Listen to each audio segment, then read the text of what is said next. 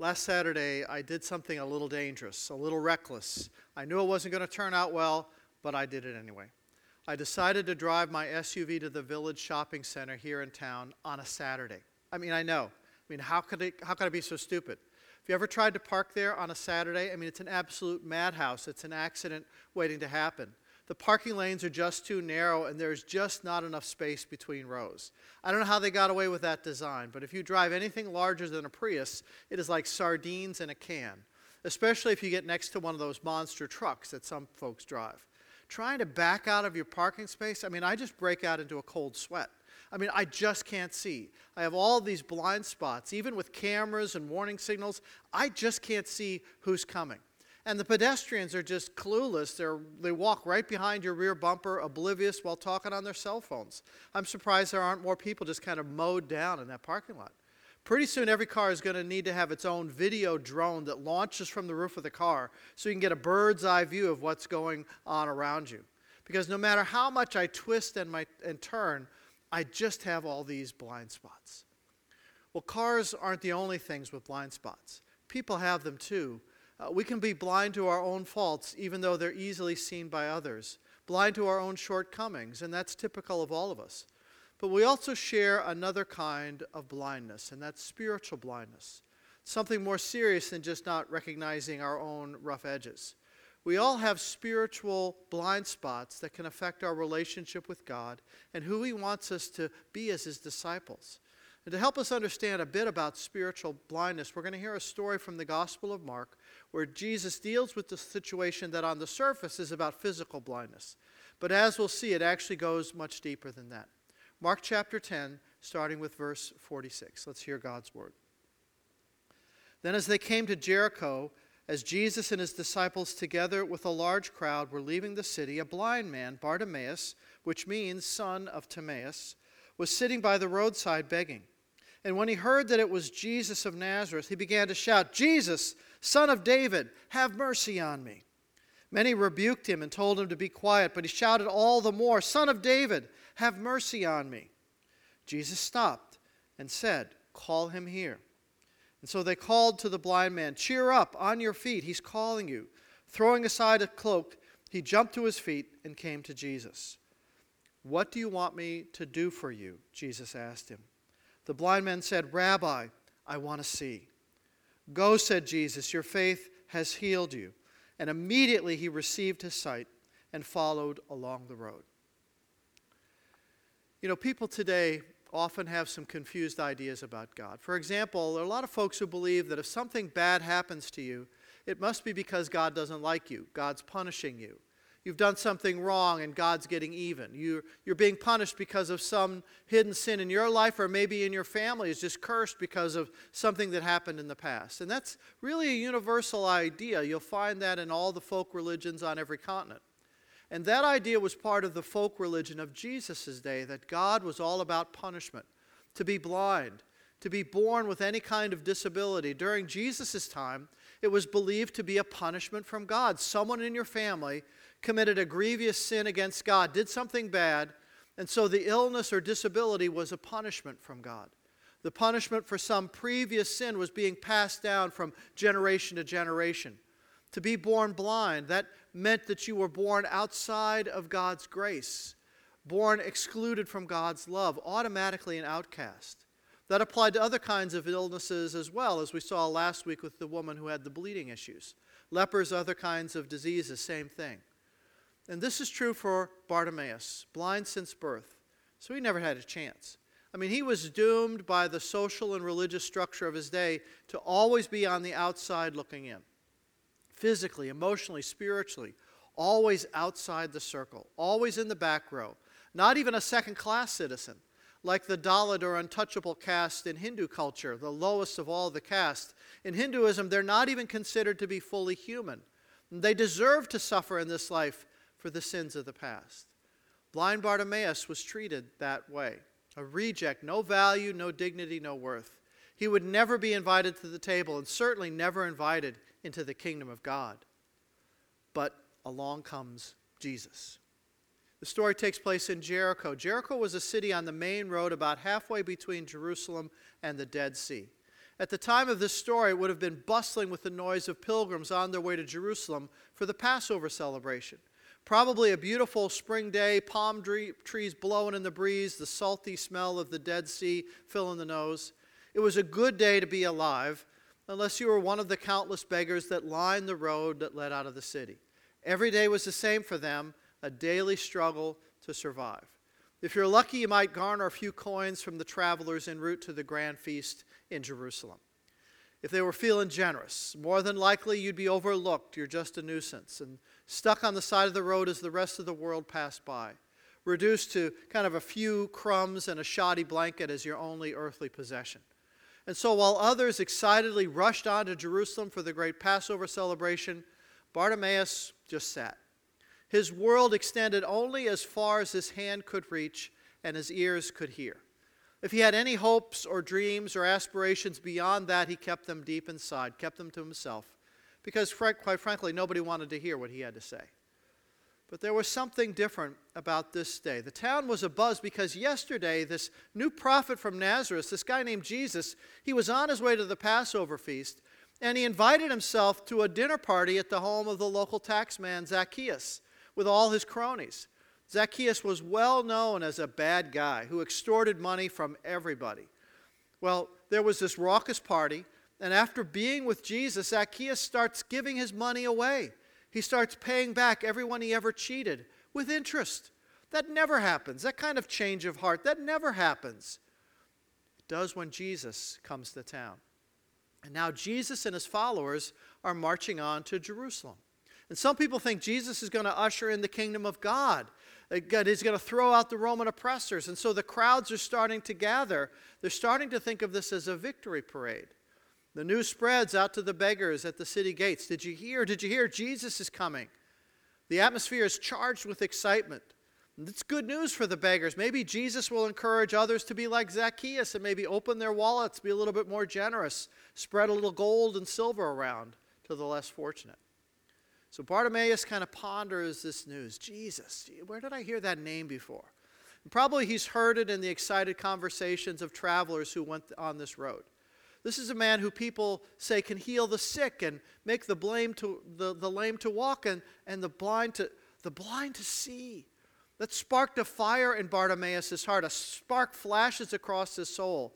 To see, to be able to get up from the dusty roadside, to walk into life like other men to see the faces of friends and family for the first time, to know the myriad of colors and shapes, to see a sunset, a wildflower, to see could it really be?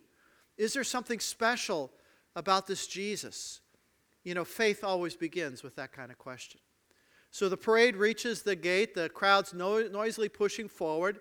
Bartimaeus is trying to get through the crush of people, but it's a lost cause. Once again, he's on the outside looking in, that place where he's been his whole life. He's in the nosebleed section, and in frustration, in desperation, he just starts shouting at the top of his lungs, Son of David, have mercy on me. And some people turn and they see this filthy blind beggar, his hands cupped over his mouth, and they hear him yell and they say, Shut up, old man. We're trying to hear if Jesus has something to say. Jesus has no time for a worthless piece of human debris like you. But Bartimaeus can't be silenced. He just starts shouting louder. This is his one chance. He's going to give it all he's got. Son of David, have mercy on me. And Jesus stops. Somehow, over the tumult, he's heard Bartimaeus' cry, not because it was the loudest voice, but because Jesus' ears are tuned into that frequency a sincere and honest plea. That's who Jesus is, that's who God is. Psalm 116 says, I love the Lord, for he heard my voice, he heard my cry for mercy. Over all the other noise generated by the world, Jesus hears the honest cry for mercy. And what happens next is really one of the most powerful events in Scripture because Jesus stops. Jesus stops and has Bartimaeus brought it front and center. And why is this such a big deal? Well, this is a powerful moment. You've probably heard me say this a hundred times. The, the, the, the text without the to- context becomes a pretext. The, the context is what before and what follows after a certain section of Scripture, the historical setting. What, what was the meaning for the original hearers? I mean, you can twist the Bible to say anything you want to if you just lift it out of the context uh, of what became before and what comes after. Politicians do this all the time. Uh, Christians do it, pa- pastors do it all the time. To really appreciate the power of a story about Bartimaeus, we have to read about what's already happened in Mark chapter 10. Back in verse 32, Jesus and his disciples are starting this journey towards Jerusalem. Jesus knows what's waiting for him. He knows the cross is coming, and so he gives them a heads up about what is going to happen. We read back in verse 33. He says, We are going up to Jerusalem, Jesus said, and the Son of Man will be delivered over to the chief priests and the teachers of the law.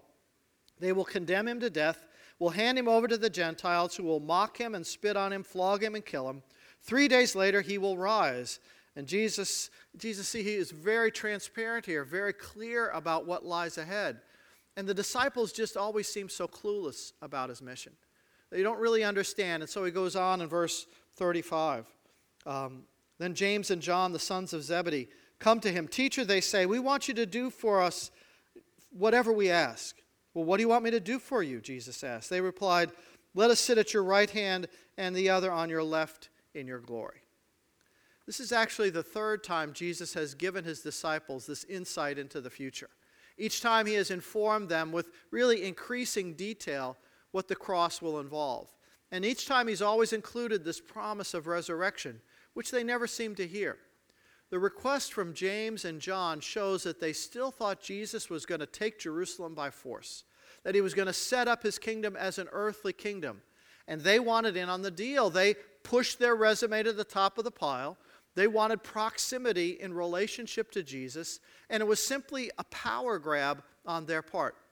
And so when the other disciples see it and hear about it, I mean, all hell breaks loose because James and John are sort of jumping the line and pushing the other disciples aside. So out comes all the jealousy and the bruised egos. And Jesus just, I think he must have just been shaking his head. What a bunch of lug nuts. And this is what amazing is that Jesus doesn't rebuke James and John for their brazen request.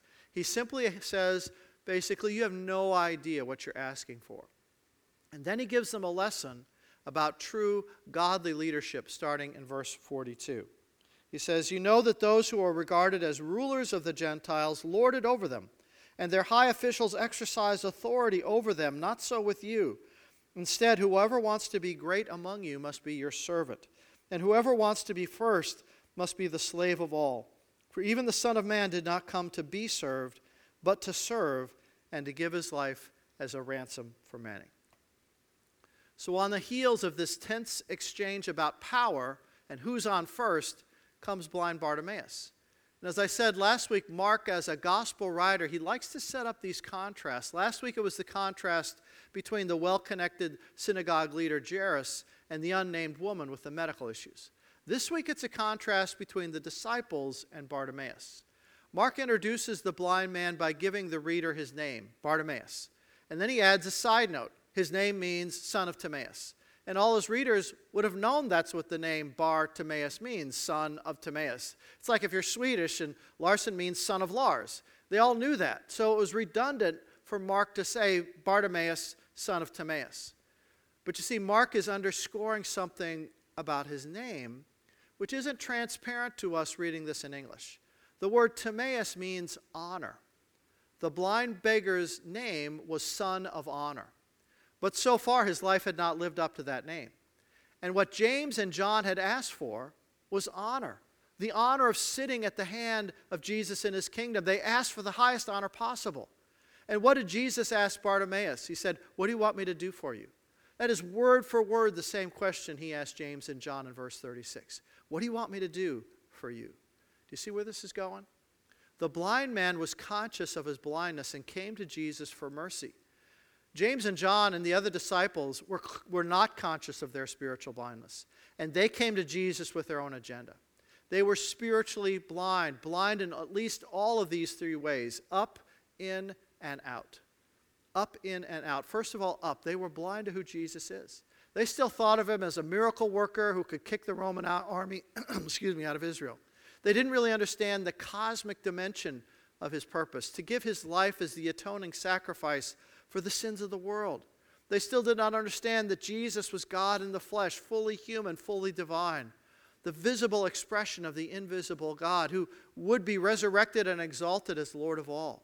They didn't understand, as the Apostle Paul will write eventually in Colossians 1:18, that In everything, Jesus has supremacy, for God was pleased to have all his fullness dwell in him, and through Jesus to reconcile to himself all things, whether things on earth or things in heaven, by making peace through his blood shed on the cross. Their view of Jesus was too small. Like so many people today, their view of Jesus was too small. So, up in their vertical relationship with God, they were still spiritually blind and then into themselves, to self, they still didn't see themselves in the way of Jesus. They sort of had one foot in the door of what it meant to follow Jesus, but in some ways they still thought of it as like joining a club that entitled you to this one way ticket to heaven. Check the boxes, you know, be a good person, be nice to people, don't kick the, ball, the, the dog, and you're in. And they didn't see that faith in Christ was a heart response, a heart response to his grace and love that would be displayed on the cross. They didn't understand the life transformation that Christ wanted to bring. It's sort of like way back in my childhood, there was only black and white TV. I know, the Stone Age, right? Only black and white TV. And someone comes along and says, hey, there's so much more than that. There's color. You can see it in color. And your first response would be, no way. There's no such thing. There's only shades of light gray and dark gray. You can't believe beyond your own level of experience. And that's true for most people. We can't believe beyond our own level of current experience. And that's what it's like when the Bible tells us that we can experience a whole new level of life through forgiveness of sin and freedom from guilt and healing of, from hurt and new purpose for living and wholeness in Christ. Often people can't believe beyond their own current experience, and so they just go on living in a black and white and gray TV world when HD color is right there waiting. Like the disciples, we can be blind to what Jesus wants to do in us. And third, the disciples were blind to others. Too often, people of faith lose track of their purpose in Christ. They're blind to their calling to live for Christ out in the wider world. Kind of content to sit on the sidelines and never use their gifts and talents to serve Christ. Got a trunk load of excuses as to why not. Timing's not right. I don't know enough. When things settle down, etc. Make great Monday morning quarterbacks, have plenty of advice for others on how to do it, but they won't get into the game. Have marvelous hindsight, can point out all the flaws, but will never suit up and get in the game and actually serve in Jesus' name. Will never make that investment of time that it takes to learn their faith, to learn how to pray, to learn how to understand and apply the Bible. Will they ever use their gifts to serve others and share their faith? Will never open their eyes to see the vast need of others who are out there waiting for someone to lead them to Christ? Too often, folks are spiritually blind, up to God, into self, and out to others. So, hours away from this triumphal entry into Jerusalem on what we now call Palm Sunday, days away from the upper room and the Last Supper, a week away from the shameful and painful death on a cross, Jesus stops. In the midst of a hurricane of human voices, one voice arrests him. Above all the cheering, he hears one solitary man crying, and the parade comes to a screeching halt. Call him. Think about this for a moment with me. Jesus stopped. Facing what would be the most traumatic days of his life, days in which the fate of all humanity hangs in the balance, Jesus is willing to let destiny stand still so he can attend to the needs of this one man. It's the moment of truth for Bartimaeus. He leaps to his feet, runs to Jesus. What do you want me to do for you? Jesus asks. Same questions he asked James and John. They asked for glory, Bartimaeus asked for grace. Rabbi, I want to see. What a model of faith. Willing to step from the world that he's known all his life, willing, willing to cast it aside, reach out, be bold, willing to put his trust in the words of one who claims to be the Son of God. Yet, in this kind of faith, it's what breaks the hold of darkness and helps him grab onto the light. Rabbi, I want to see.